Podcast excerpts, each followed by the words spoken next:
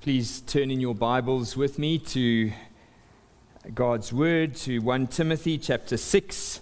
Uh, 1 Timothy chapter 6. We are going to focus this morning on uh, verses um, 17 to 19 uh, in our series, but we're going to read this morning from 1 Timothy chapter 6, starting in verse 3, uh, because what Paul starts dealing with in verse 3, he carries on with uh, in verse 17 to 19. So we're going to just look at this slightly broader section this morning. So let's read together 1 Timothy chapter uh, 6 and reading from verse 3. Actually, in most of your Bibles, you'll see that the, the passage starts at the end of verse 2 teach and urge these things. And then verse 3 if anyone teaches, a different doctrine and does not agree with the sound words of our Lord Jesus Christ and the teaching that accords with godliness, he is puffed up with conceit and understands nothing. He has an unhealthy craving for controversy and for quarrels about words which produce envy, dissension, slander, evil suspicions, and constant friction among people who are depraved in mind and deprived of the truth imagining that godliness is a means of gain. But godliness with contentment is great gain, for we brought nothing into the world, and we cannot take anything out of the world. But if we have food and clothing, with these we will be content. But those who desire to be rich fall into temptation, into a snare, into many senseless and harmful desires that plunge people into ruin and destruction. For the love of money is the root of all kinds of evil. It is through this craving that some have wandered away from the faith and pierced themselves with many pangs. And then to verse 17 As for the rich in this present age, charge them not to be haughty, nor to set their hopes on the uncertainty of riches, but on God, who richly provides us with everything to enjoy.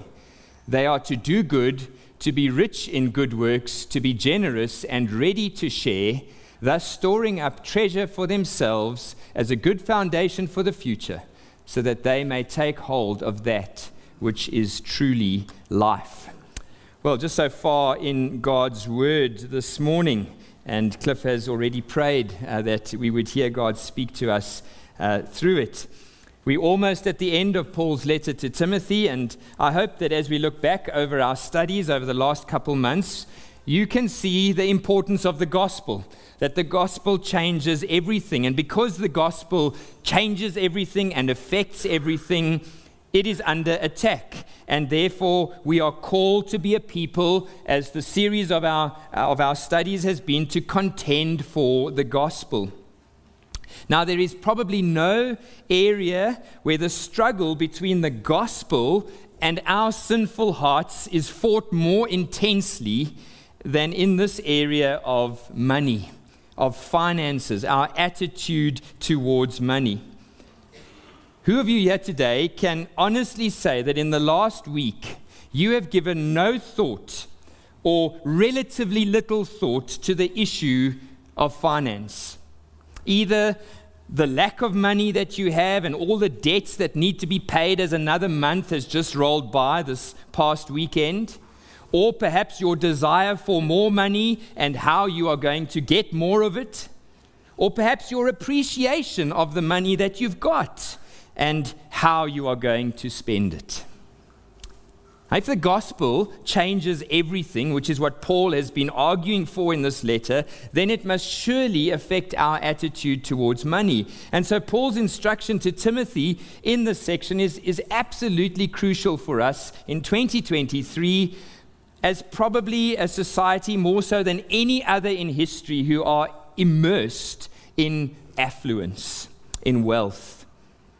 And as we seek then to, to have a gospel centered attitude towards money. And so, although our focus this morning is going to be on verses 17 to 19, Paul's teaching on this topic starts in verses 3 to 10. We considered this a couple weeks ago, and so we're going to just briefly go back and see what Paul says there, and then we're going to focus our attention on verses 17 to 19.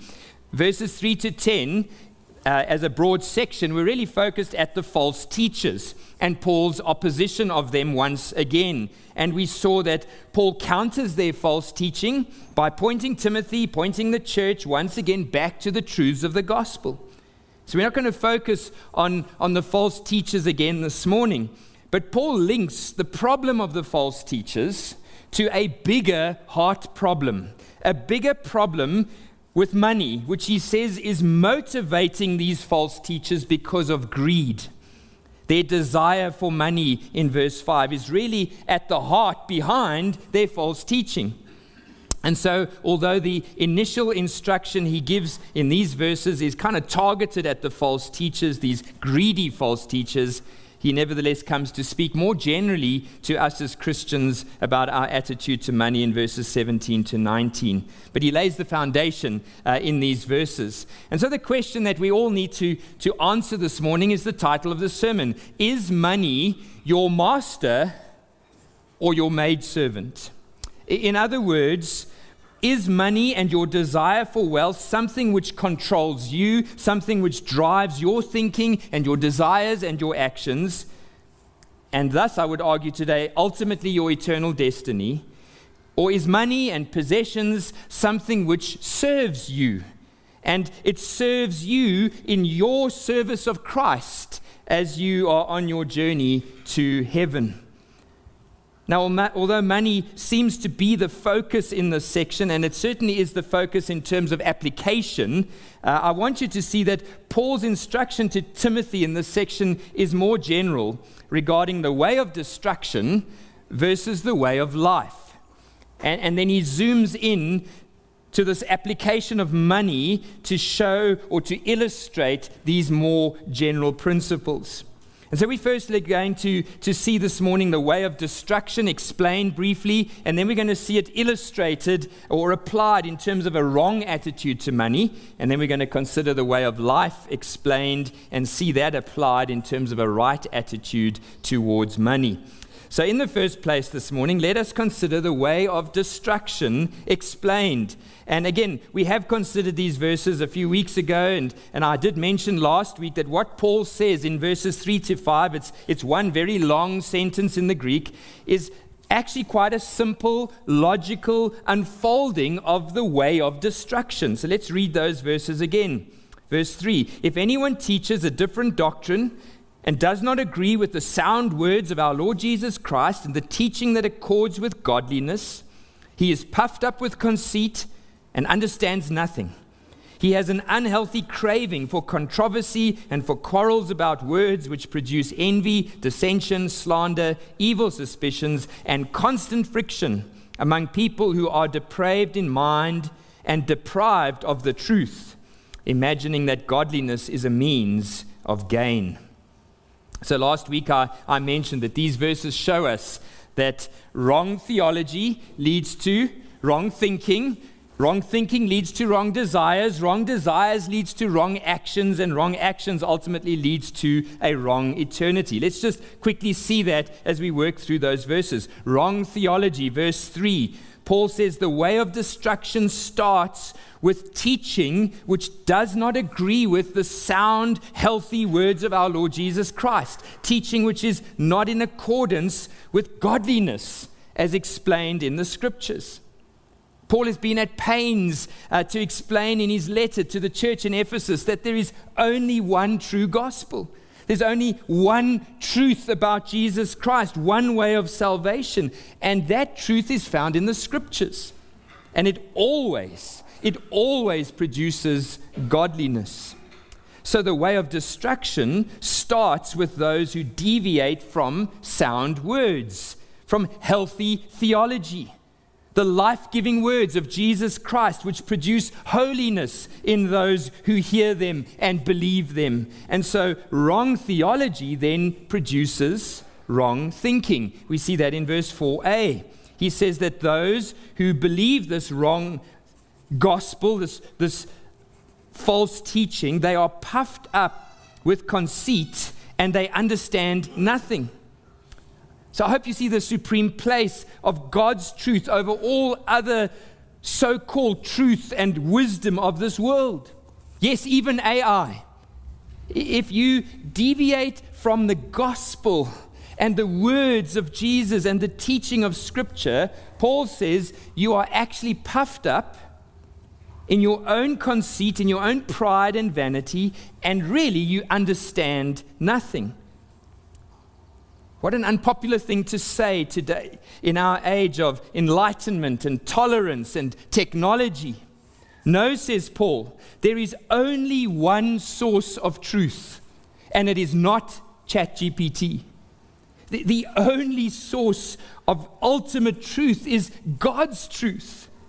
And so, wrong theology, wrong understanding and belief about God will lead you to wrong thinking, to pride, and to conceit, and to foolishness.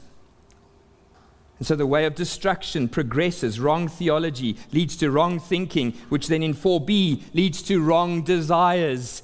He says that those who are on this path have an unhealthy craving for controversy and for quarrels about words. A person whose theology is wonky will not think biblically about his life and will start to desire and to crave ungodly things.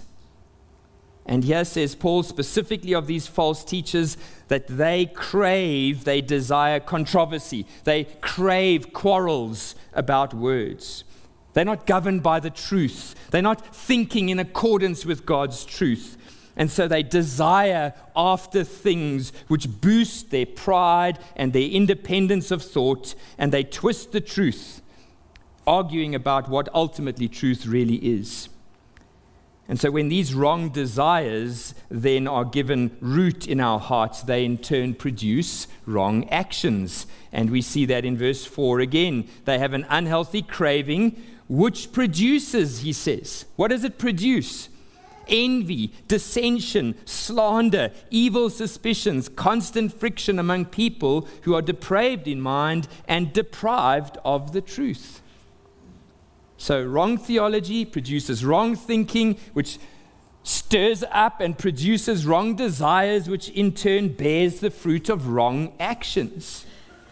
And the final step in this way of destruction is a wrong eternity. And we see that in verse 10 wrong theology leads to wrong thinking, leads to wrong desires, which produces wrong actions and don't think that you can go through all of that and skip the last step, which is a, a wrong eternity. Often today, we will hear people say, Oh, you know, stay away from this church or that church. They teach too much doctrine, and doctrine divides. Well, you're right, certainly does. But not the way people mean that. According to Paul, our doctrine, our theology, what we believe about God and Jesus and sin and salvation and holiness, it divides us all into one of two camps. Your theology either leads you all the way down to the way of destruction or it leads you on the way of life. The division around doctrine could not be more real and more extreme. So, Paul has explained this way of destruction. Now, he wants to illustrate it very practically by showing us the false teacher's attitude to money. And so, in the second place, we see the way of destruction illustrated, and he does so in a number of places.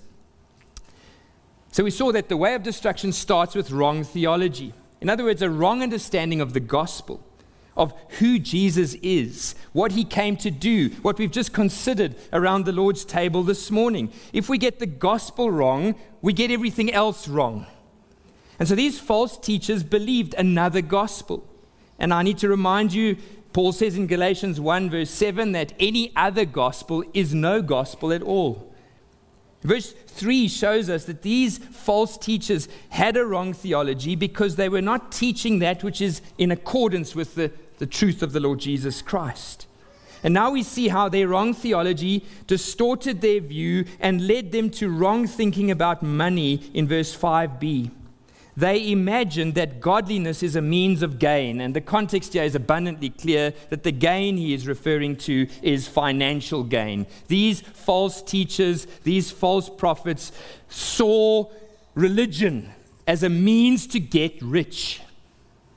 In other words, these false teachers of Ephesus were the father of what has commonly been known today as the prosperity gospel. Come to Jesus, and he will make you rich.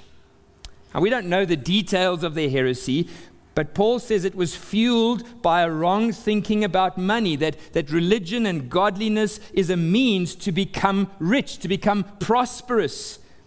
And we see this is prevalent in so much of what is called Christianity today, especially so much of Christianity which is broadcast on our kind of DSTV faith channels.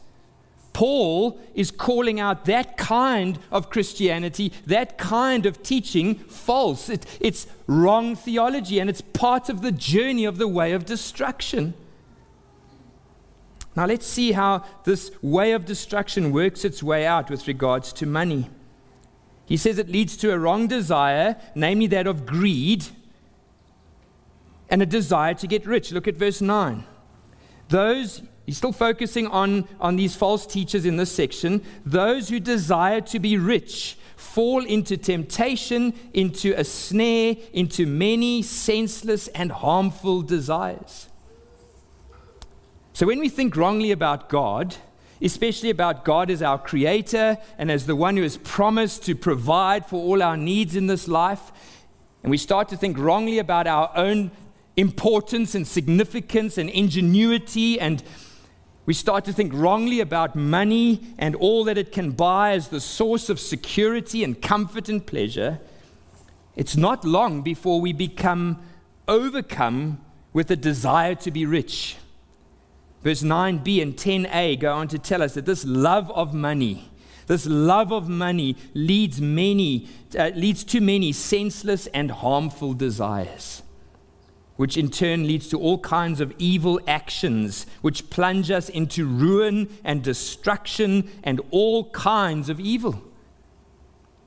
And if this warning of the way of destruction is not severe enough, that the, the love of money is the root of all kinds of evil, plunging us into ruin and destruction, look where it ends in verse 10b. For the love of money is the root of all kinds of evil. It is through this craving this craving to be rich, this desire for money, that some have wandered away from the faith and pierced themselves with, excuse me, with many pangs. The ultimate end to the way of destruction is eternal death, a departing from the faith, a piercing through with many griefs. So, the way of destruction which, by the way, its marketing department promises life and pleasure and fame and prosperity and security and comfort, but in the end, it delivers nothing but the opposite only pain and suffering and ultimately eternal damnation. So there we have the, the way of destruction explained and, and applied in the spiritual battleground of wealth and money. And we would do well to examine our own hearts this morning to see if there's any similarity, any resemblance in our own hearts and our own attitude to money like these false teachers. But what's the alternative? If this is the way of destruction and the way it looks in our lives regarding money, then what is the alternative? What is the way of life? And Paul contrasts the way of destruction with the way of life by looking at a very different attitude towards money that you will find in someone who is walking on the way of life. And so, just briefly, the way of life explained. Uh, it's kind of there at the end of verse 2. Um, it's really just the opposite of the way of destruction. Uh, it's not explicitly taught in these verses, but it's there at the end of verse 2 where Paul says, Teach and urge these things namely, all the things that I have been saying about the gospel and about the truth of Jesus Christ thus far. So, if you go back and you kind of reread uh, Timothy's, uh, Paul's letter to Timothy, you will find that the opposite of the way of destruction is true in all that Paul has been saying. That right theology will lead to right thinking, will lead to right desires of the heart, which will then produce right actions, which will then lead to a right eternity. I'm sure as a young child, you can remember your mom or your dad teaching you to button up your school shirt. And they said, if you start right, you'll end right. If you start wrong, you end wrong. And so it is with the things of God in the life of the Christian. If we start with right theology, with a solid grasp of the gospel, that will shape our thinking, our minds. And as our minds are being transformed about God and about the world we live in, that in turn will sink down and it will produce right desires. And those right desires will then produce right actions, which in the end will lead to a right eternity. That's why I came back again to the statement at the beginning that the gospel changes everything. Because when we really grasp the gospel and, and believe it and are saved by it, and we receive the Holy Spirit to live within us, He teaches us and He, he empowers us and He guides us. Surely you can look back in your life and you can say, Before I was a Christian and now everything has changed. My perspective on the world has fundamentally changed. It changes the way we think, it changes the desires of our hearts, it changes our speech and our actions, and ultimately, it changes the entire trajectory of our lives and our eternal destiny. If that's all true, and I hope that's true, and uh, I would encourage you to come uh, in a couple of weeks' time. We're having a baptismal service again, and I think we have four or five candidates who, in their testimonies, will testify of this complete change of trajectory that has taken place in the gospel. Well, if that's true, then surely it must affect the way we as Christians handle money. And so now Paul gets to, he does a bit in verse 6 and 8, and then verse 17 to 19, the way of life, both illustrated and applied with regards to money. I think verse 6, if you just look at chapter 6, verse 6, there is great gain in godliness with contentment.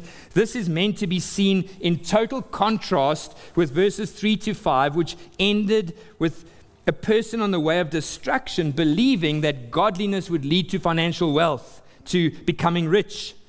Paul responds and shows that that person, uh, sorry, it shows that the person who is in Christ, the person who understands the right theology, is a person who will think very differently about money. Godliness with contentment is great gain, he says. For we brought nothing into the world, and we cannot take anything out of the world. But if we have food and clothing, with these we will be content. So, in contrast to the person who thinks wrongly about money and sees Jesus as a means to become rich, Paul says a person who rightly understands the gospel knows that godliness is not a means to financial gain, but with God, uh, godliness with contentment. Now, that is great gain. The real gain in becoming a Christian is not money, but contentment with what we have from God. It's ultimately rooted in a contentment in God Himself. So, right theology must certainly fundamentally transform our thinking about money. You and I, as Christians, no matter how much money we have, we must look very different to the world with regards to our possessions and what we do with our money. Paul explains something quite obvious in verse 7, and yet it's something I think missing in the thinking of many people on the way of destruction. You brought nothing into this world, and you will take nothing out. So, are you really going to devote your entire life to accumulate that which you cannot take with you into eternity? It's actually quite ridiculous when you pause to think about what occupies the majority of people's lives 24 7. But yes, we do live in a real world with real physical needs of food and clothing and shelter. And Paul says if we have these, we should be content. What more do you really need? The word for clothing in verse 8 is the word for covering. And although it certainly refers to clothes, the covering of the body, it also more generally applies to shelter as well. So Paul's saying, with the essentials of life in place, we will be content. Now, there's so much more which the Bible says about contentment and being content with what God has entrusted to us. Uh, we don't have time to explore that this morning. Let me just give you two uh, scripture references that we'll read here Philippians 4, verse 11. Paul says, Not that I'm speaking of being in need, for I have learned in whatever situation I am to be content. I know how to be brought low, and I know how to abound. In any and every circumstance, I have learned the secret of facing plenty and facing hunger and facing abundance and facing need. I can do all things through him who strengthens me. We all know that last part, don't we? I can do all things through him who strengthens me. The context is I can be content with what God has given me. Yes, we can maybe do other things through him who strengthens him, but the context of this verse is contentment.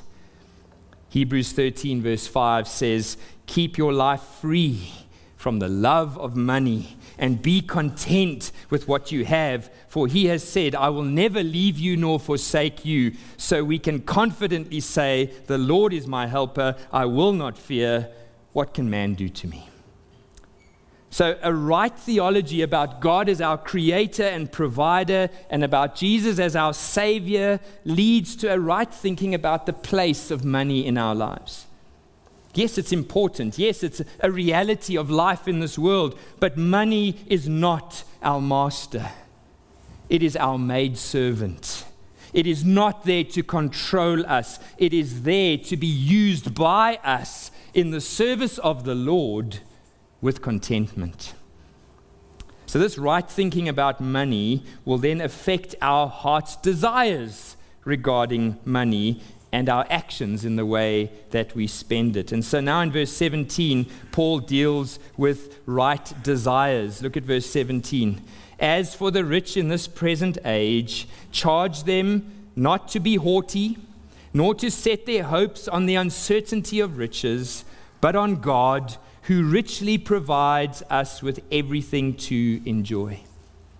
So here we see that when we think rightly about God, we who are his children, we will not set our hopes and our desires on the uncertainty of riches.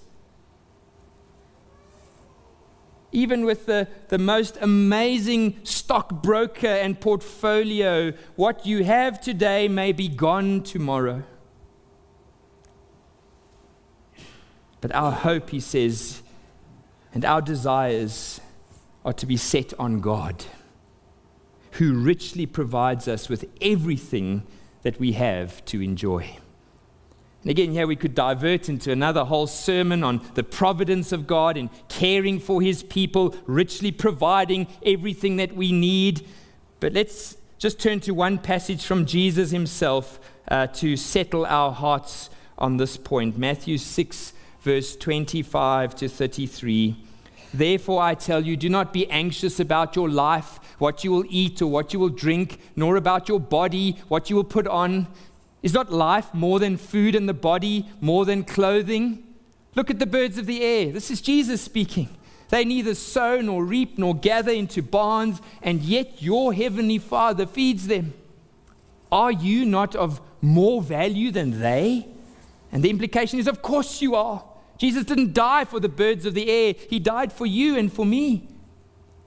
And so, which of you, by being anxious, can add a single hour to his span of life? And why are you anxious about clothing? Consider the lilies of the field, how they grow. They neither toil nor spin. Yet I tell you that even Solomon in all his glory was not arrayed like one of these. Now, if God so clothes the grass of the field, which is alive today and tomorrow is thrown into the fire or the oven, will he not much more clothe you, O you of little faith? Therefore, says Jesus, do not be anxious, saying, What shall we eat, or what shall we drink, or what shall we wear?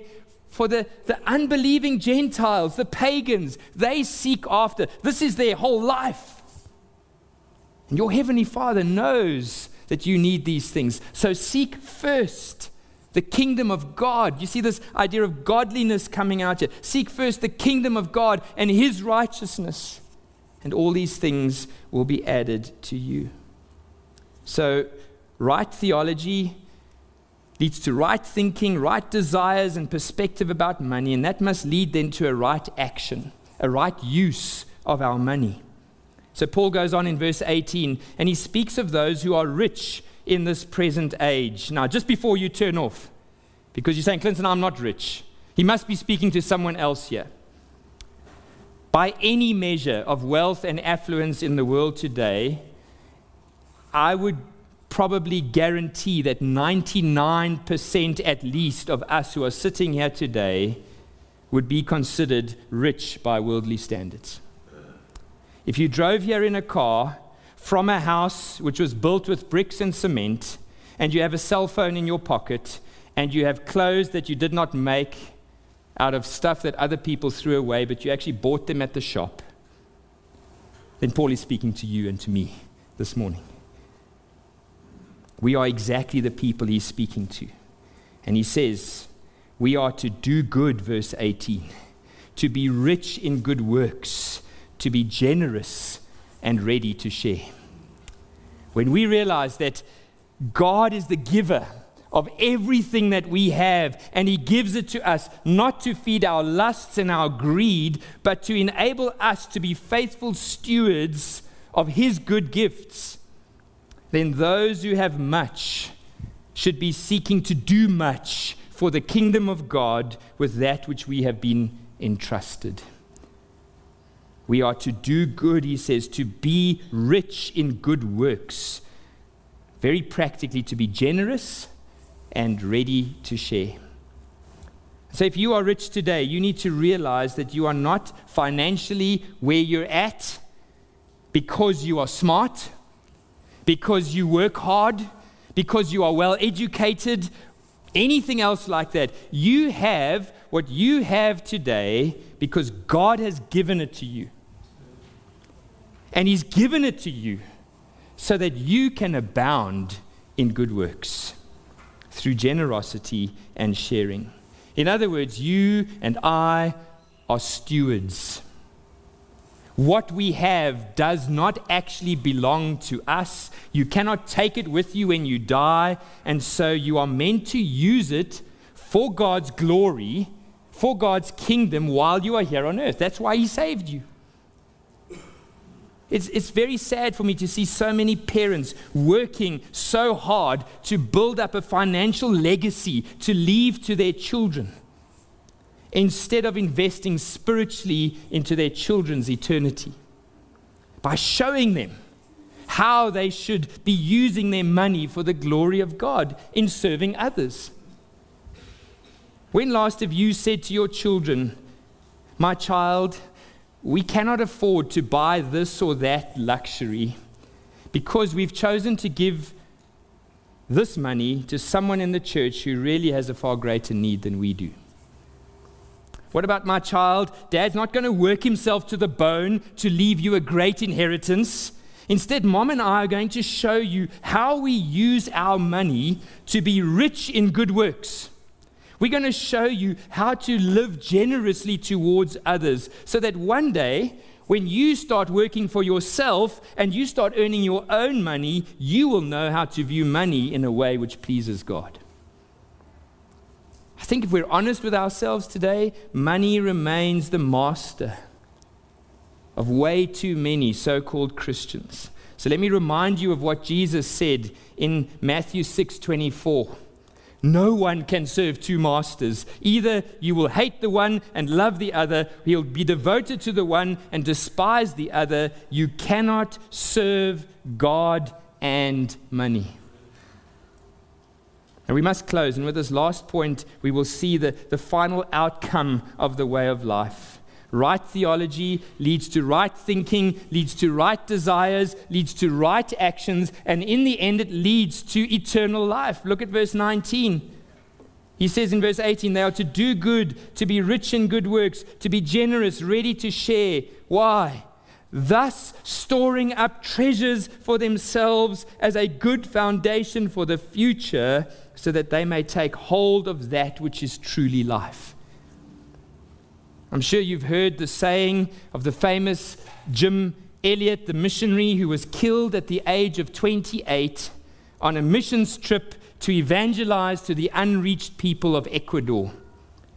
Jim Elliot said, He is no fool who gives what he cannot keep to gain what he cannot lose.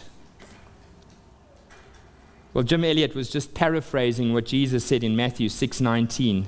Do not lay up for yourselves treasures on earth where moth and rust destroy, where thieves break in and steal. But lay up for yourselves treasures in heaven where neither moth nor rust destroys, where thieves do not break in and steal. For where your treasure is, there your heart will be also. How do you lay up treasures in heaven? Well, Paul says it very simply and very clearly in verse 18 as you do good with your money, as you give generously, as you share with those in need, as you are faithful stewards of all that God has entrusted to you. He has an amazing irony. As your earthly bank balance diminishes in the faithful stewardship of Christ, so your eternal treasures abound. Now, please don't misunderstand what Paul is saying. He's not saying here that we can buy ourselves points or rewards in heaven, which is why we have to start with right theology. A right understanding of the gospel won't let you jump to such a wrong conclusion. Our salvation is all of grace, it's all a work of Christ to us and for us. It's nothing to do with us. But those who believe right will think right and we will desire right and we will act right as to how we use our money. And we must not worry about ending this life with nothing. For as we have been faithful stewards of all these material things, so God will be richly faithful to us in heaven. The only retirement planning which lasts into eternity is to store up treasures in heaven. So let me close by quoting a few words from an early church father, John Chrysostom. This was written around 400 AD, and how it could have been written to us today. Chrysostom says if we consider the vanity and the unprofitableness of wealth, that it cannot depart hence with us, that even here it forsakes us, that whilst it remains behind, it, it inflicts upon us wounds that depart along with us.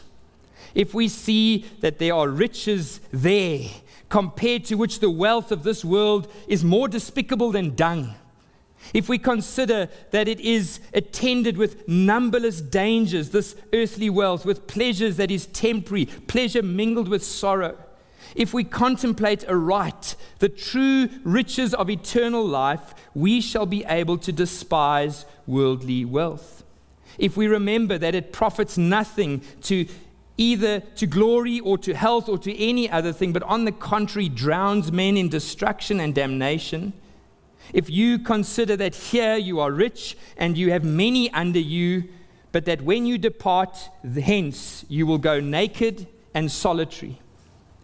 If we often represent these things to ourselves, if we think about them, if we meditate about them, if we listen to them from others, perhaps we will return to a sound mind and deliverance from this dreadful punishment.